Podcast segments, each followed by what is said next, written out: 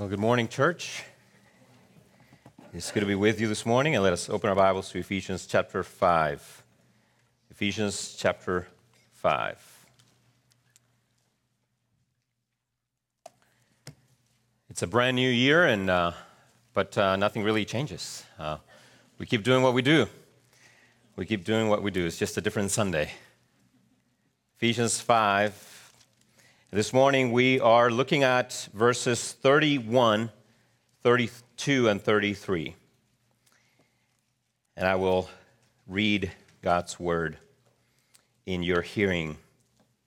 Therefore, a man shall leave his father and mother and hold fast to his wife, and the two shall become one flesh. This mystery is profound and I am saying that it refers to Christ and the church. However, let each one of you love his wife as himself, and let the wife see that she respects her husband. Let us pray together. Father, at this hour, we need your help. We need the guidance and the teaching ministry of the Holy Spirit. May Christ be exalted in our thoughts, in our affections. And Father, we pray that uh, as a result of this time together, we will be more like your Son, the Lord Jesus. And it is in His name that we pray. Amen. Amen. Well, several Sundays ago, when I was preaching on chapter 5 of Ephesians, verse 15, I argued that what Paul was doing or is doing in the second half of chapter 5 is he's calling us to walk in wisdom. That's according to verse 15. And he began his call by explaining wisdom in very general terms. General terms. But then, beginning in verse 22 of chapter 5, Paul begins to apply wisdom to specific human relationships. And the very first relationship he addresses is probably the most important of all, and that is marriage. Marriage. But he started by focusing on the individual, the wife and the husband. But let me just say this, at least in my very, very humble, humble opinion. These are possibly the most important words Paul has to say about marriage. And I make that statement even after covering all the previous verses, as massively important as they were. It is my sincere opinion that you would be hard pressed to find weightier and more consequential words in all of Scripture that specifically address the issue of marriage. Let me put it like this a deep understanding of these three verses we just read could strengthen a marriage almost like nothing else could in this world. There is no better counseling for marriage. What Paul says in these few words is hard to compare to anything else you could read or hear about marriage anywhere else.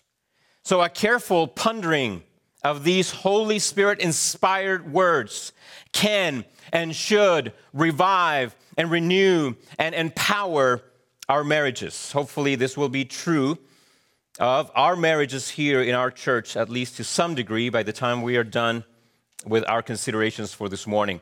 The layout for today is very simple. I will ask three questions of these three verses. And then we will finish by looking at some insights from a theologian of the past who did a masterful job at finding connections that bring marriage and the gospel together. So let me give you the first question. Very simple. What is marriage? You didn't see it coming, huh? What is marriage? Now, if this question strikes you as too basic for consideration, I would agree. I would agree. It is a basic question. After all, no institution seems to be more obvious than the institution of marriage. Why?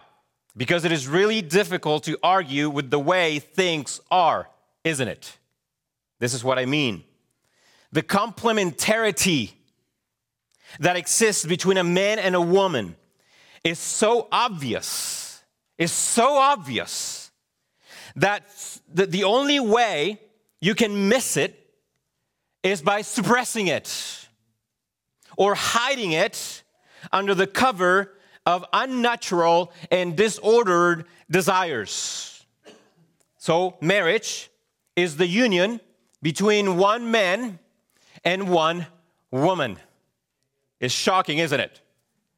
It is the union between one man and one woman. That is it. Moreover, I want to be clear this definition is not the product eh, of a politically conservative bias on my part. This is the only definition of marriage because no other definition is possible.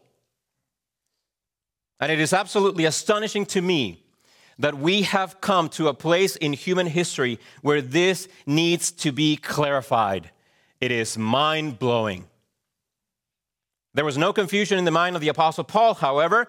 His words are crystal clear. A man shall leave his father and mother and hold fast to his wife. A man and his wife. That is marriage. And that is the truth about marriage in every city, in New York City and in California, and in every state and in every city, whether in liberal or conservative circles. The surroundings or the context are absolutely inconsequential. Marriage is and will always be the union between one man and one woman, period. There is no such thing as homosexual marriage. It doesn't exist. And the ongoing efforts by political leaders and judges to redefine marriage are all futile, and ultimately, any and every political decision that encourages a redefinition of marriage is hateful and it is evil. Listen, this is not about being bold. I'm not being bold. I'm being truthful. Nothing has done more damage to our society than this attempt at redefining this sacred union between one man and one woman. And we, as believers in Christ and as lovers of the truth, must stand firm against the evil currents of our day. We must insist on this and never give in to the pressures coming from the world. Why? For the simple reason that, in an ultimate sense, marriage is a gospel issue. It is a gospel issue. That marriage is a union between one man and one woman speaks to the very heart of the gospel of Jesus Christ. If you compromise on your views of marriage because of the pressures of the world, you are compromising on the very gospel itself. Therefore, it is truly of utmost importance that we define our terms. And yes, this does speak even into politics. I have said this before, but I must say it again. We must ask and we must pray for leaders who will uphold a biblical view of marriage. If you are a Christian, this is your responsibility. And I hope to show you toward the end of the sermon that marriage is without a doubt a gospel issue but I will say more about that later on. Let's move on to the second question. The second question is so the first question is what is the first question? What is marriage? And we know the definition, right? The union between a man and a woman. What does marriage do? That is the second question. What does marriage do? Consider verse 31 again. Therefore, a man shall do what? Leave his father and mother. This is the first thing that marriage does. Letter A. It demands a relational restructuring. It demands a relational restructuring. I won't say much about this particular aspect of marriage, but I do want to point out one essential element of it that, if left unsaid, can be dangerously misinterpreted. When Paul says, Therefore, a man shall leave his father and mother, the Greek word that he uses for leave could be translated in several different ways. It could be translated as to forsake, that's a possibility, to forsake, to abandon, to leave behind, and even to cease to care for. To cease to care for. But interestingly enough, all the translations that I read this week, all the Bible translations, chose the softer word leave rather than the stronger words abandon or forsake. Why? Because both the immediate and the overall context of the Bible demand this translation that we use the word leave rather than the stronger words to abandon or to forsake. When read within its proper context, this word, in fact, is the perfect word to explain what marriage demands, but also what marriage prohibits. In other words, what Paul conveys by using that single word is that marriage does demand a relational restructuring, but it prohibits relational abandonment. It is just the perfect word. It is a strong word enough, strong enough to clearly communicate that a man and his wife have entered into a new realm of relational priorities, but it is also soft enough to remind both husband and wife that their duty to honor their parents has not ceased. It is the perfect word. This is why I want you to understand the word leave as a call to relational restructure, in that the priorities do change but not as a call to relational abandonment, as though our duties to our parents have somewhat or somehow ceased. Now, this will become clear when we get to chapter 6, verses 1 and 2. So I will, that's all I will say this morning. But this leads us into uh, a third aspect of this. Why does marriage demand such relational restructuring? That a man leave his father and mother and hold fast to his wife. Why, does that, why is that demand? Well, consider what it says afterwards. It says, A man shall leave his father and mother and hold fast to his wife, and the two shall become one flesh. Hold fast to his wife, and the two shall become one flesh. Here's letter B. What does marriage do? Letter B, it creates a blessed union it creates a blessed union. Now, the language that Paul uses here, especially the expression to hold fast, to hold fast, is an expression that, interestingly enough, was used by Moses to explain the relationship between Israel and who? God. Israel and God on several occasions. The Lord said to his people to hold fast to him, for instance right after the second giving of the Ten Commandments. In Deuteronomy chapter 10, verse 20, the Lord says to Israel, You shall fear the Lord your God, you shall serve, serve him, and hold fast to him, and by his name you shall swear. A chapter later, in Deuteronomy chapter 11, verse 22, we read, For if you will be careful to do all this commandment that I command you to do, loving the Lord your God, walking in all his ways, and holding fast to him, then the Lord will drive out all these nations. How interesting to find the Apostle Paul using this type of language when he speaks about marriage. It seems as though Paul wants to send a message. What is the message he's seeking to send? That even from the beginning, from ancient times all the way back to Moses, the Lord has presented himself how? As the groom that persistently calls his people to himself, as a husband calls his own wife to himself. Now, the expression hold fast is in and of itself quite interesting. It is actually very extreme in nature. Hold fast, to hold fast. In a literal sen- sense, the expression to hold fast means to glue upon or to be glued to something. It is the word proskolao, which comes from the word kola, which means glue.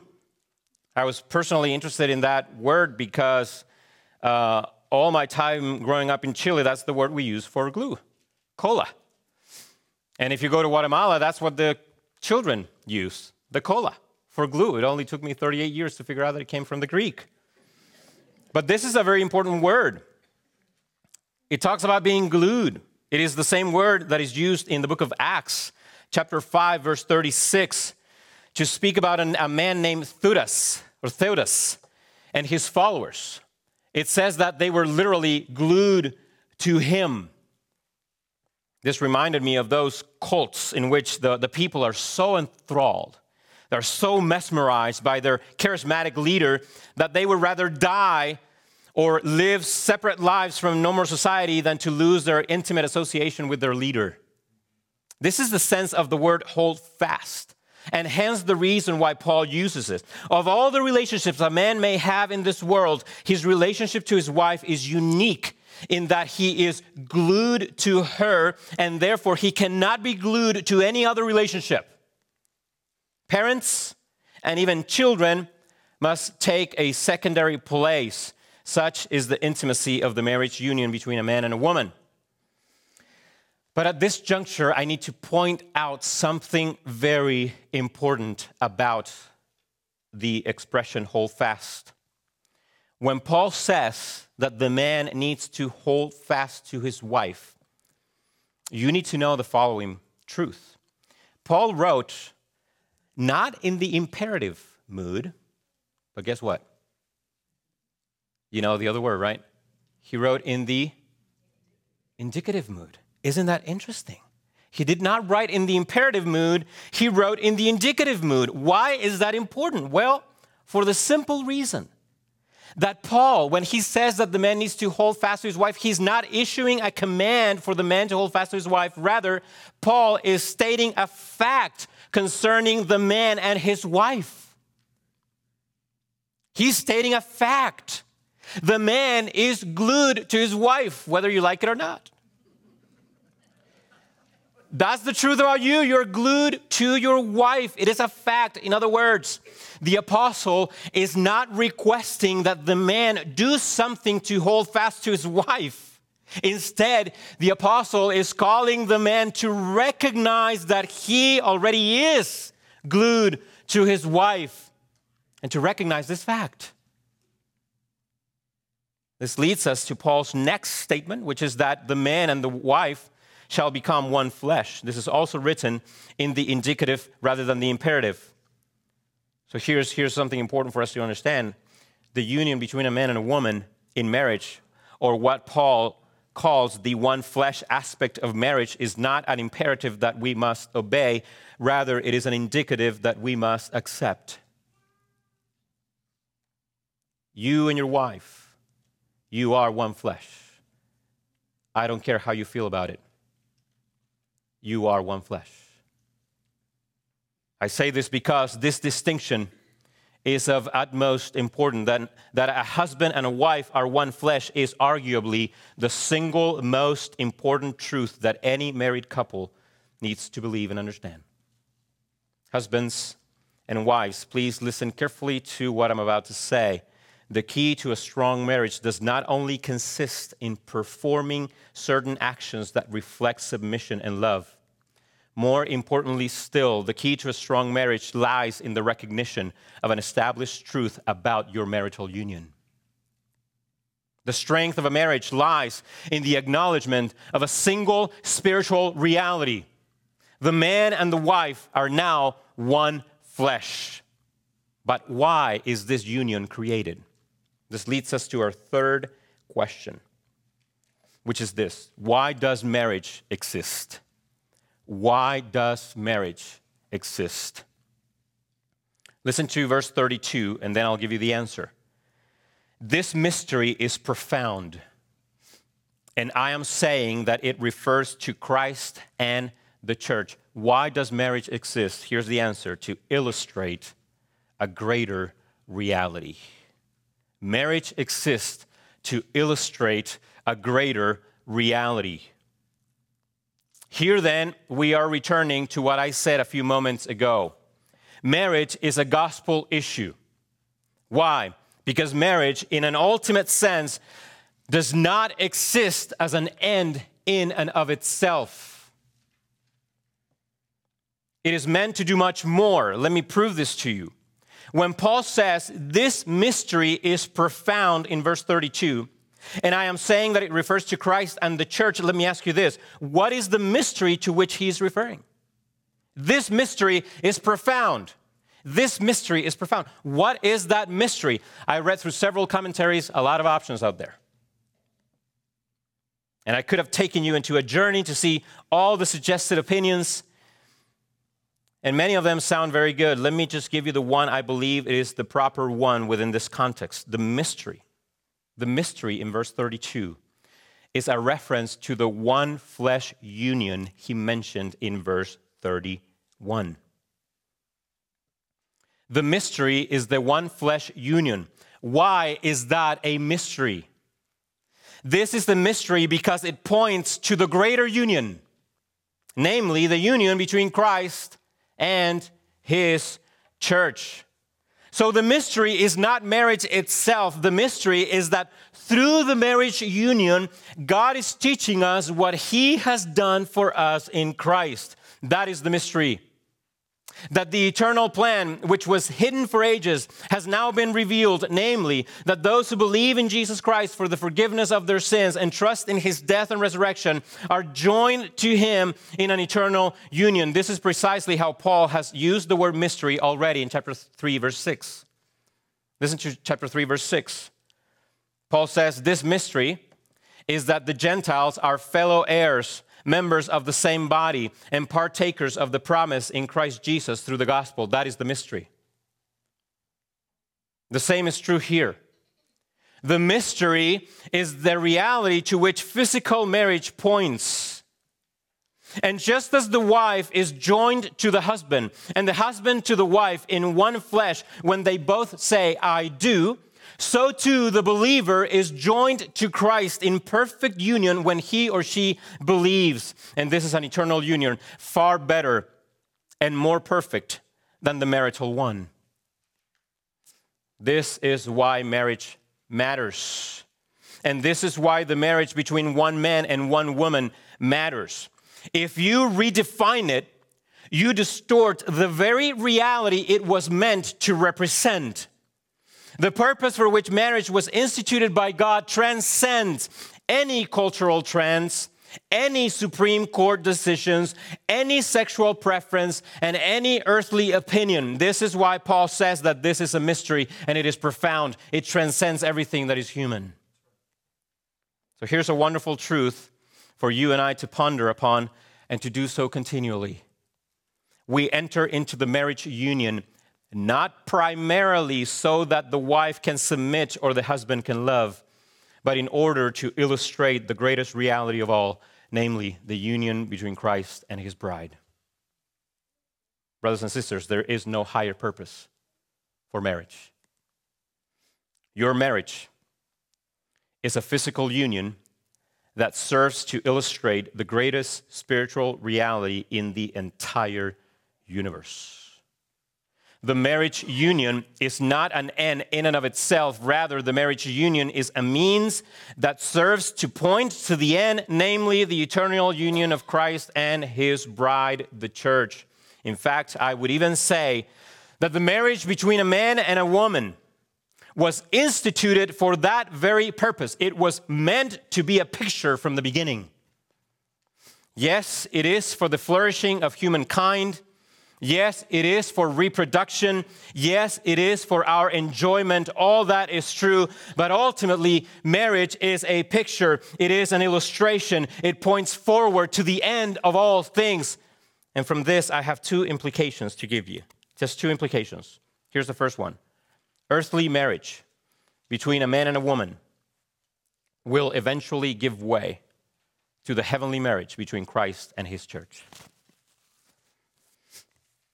it will give way to the heavenly marriage between Christ and his church. Since, since earthly marriage is not an end in and of itself, we know that it won't last forever. It won't last forever. Just as the pictures and shadows in the Old Testament eventually had to give way to the substance, which is Christ, so too earthly marriage is a picture, it is a type, is a shadow that will eventually dissolve when the reality appears and Christ Jesus takes his bride to be with himself forever. Here's the second implication. Listen to this one. The spiritual reality that marriage illustrates, the spiritual reality that marriage illustrates, is the greatest motivation for marital faithfulness and for the joyful fulfillment of our individual roles.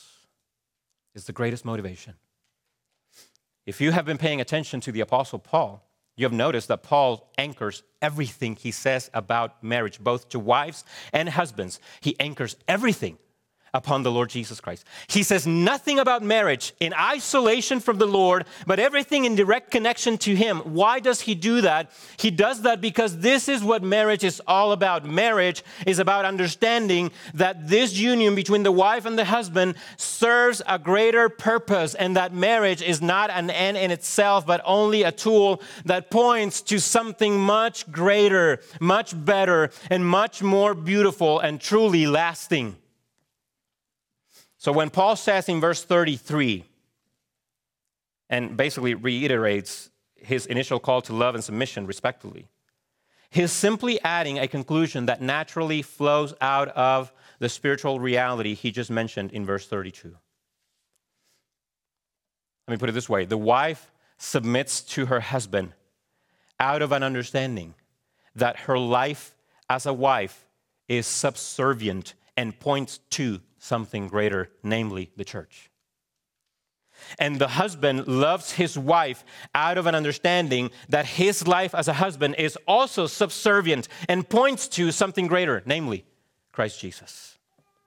Here's the bottom line your marriage, your marriage, with all its challenges, with all its pains, with all its sorrows, and with all its ups and downs, your marriage has cosmic significance.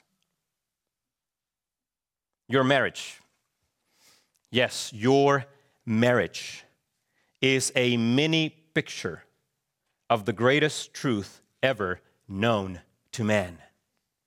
A truth so powerful that it stands at the back of the very creation of the universe. Therefore, you must treasure your marriage as a sacred bond, never to be defiled or corrupted.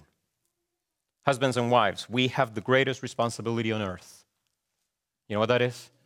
We have the greatest responsibility on earth, namely, to conduct our lives within marriage in such a way that it stands as a picture of the gospel of Jesus Christ. You have no higher calling. I can guarantee you this. I cannot guarantee you many things, but I can guarantee you this. If you, as husbands and wife, if you spend the rest of your lives asking yourselves, how can we best illustrate the gospel through our marriage? If you spend the rest of your life asking yourself that question, you will enjoy the blessing of a strong marriage. You will enjoy the blessing of a strong marriage.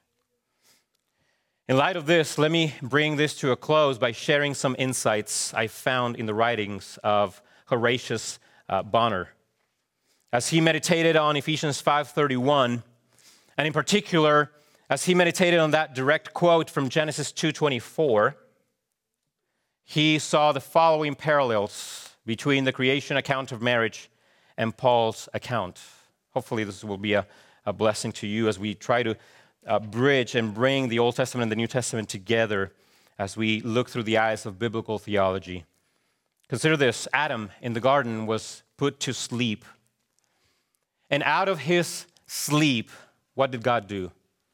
God created Eve. Jesus was put to death and out of his death came forth the church. What an amazing truth, isn't it? It was necessary that Adam be put to sleep in the garden in order to bring forth Eve. Likewise, it was necessary that Jesus be put to death on the cross in order to bring forth his bride, the church. Such is his love for her. Consider this Adam's wound to remove his rib was deep. But God closed it, and no pain came afterward, but only joy in Eve. Likewise, Jesus' wound to destroy sin was deeper still. But his resurrection erased the pain, and now his joy is in his church forever. Consider this when God created Eve, the process of her creation is described with the word built. Did you know that? Eve was built out of Adam. It doesn't say created, it was built. Do you remember the words of Jesus to Peter? And I will build my church. I will build my church. Consider this Eve was recognized by Adam as flesh of his flesh and bone of his bones. Likewise, Jesus recognizes his church as his own body. And we, as believers in the Lord Jesus, we are members of the Lord, one with him, joined to him in eternal union. Let me just say this. Let me point you back. Let me take you back to that little word in verse 31. The first word, therefore. Therefore. Therefore, a man shall leave his father and mother and hold fast to his wife, and the two shall become one flesh. That is a direct quote out of Genesis chapter 2, verse 24. It is the exact same wording. Therefore. But I can argue this morning that the therefore in Ephesians chapter 5, verse 31 is deeper than the one in Genesis. Is deeper. Because in Ephesians 5:31, the therefore comes after the recognition that we are members of the body of Christ, flesh of his flesh and bone of his bones, that we're one with the Lord. Such is the intimacy of our union with Christ. Consider this Eve was presented to Adam, and he rejoiced in her. Likewise, at the appointed time, the church will be presented to Christ in splendor, and he will rejoice in her forever. And finally, Eve was God's gift to Adam. And guess what? The church is God's gift to his son. You are a gift to Christ. Oh, the mystery of marriage. What a privilege and what a joy and what a responsibility. About 10 years ago, while I was pastoring in another state far away from here. I was sitting in my office and the phone rang. On the other side of the line, there was a lady. I knew exactly who she was. Her voice was deeply broken. Without saying hello, she simply said, I am desperate. I don't know what to do. My husband of 48 years got up this morning, collected some of his things, looked at me, and said, I'm leaving you. I've had enough of you. And he left. I knew the man very well. In fact, I knew him because he was an elder at that church. So here's the question why did he do that? After 48 years of marriage, I believe he failed to understand this that marriage was not ultimately about him, but about something much, much greater than his own little world. This man managed to create in his own mind an image of marriage that was primarily based on the self rather than on Christ. And likely, he spent 48 years of his life feeding this dangerous lie.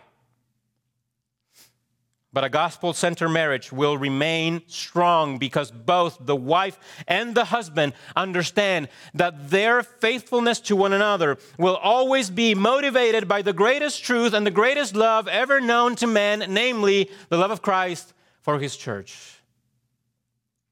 This is all you need to know. Christ loved the church.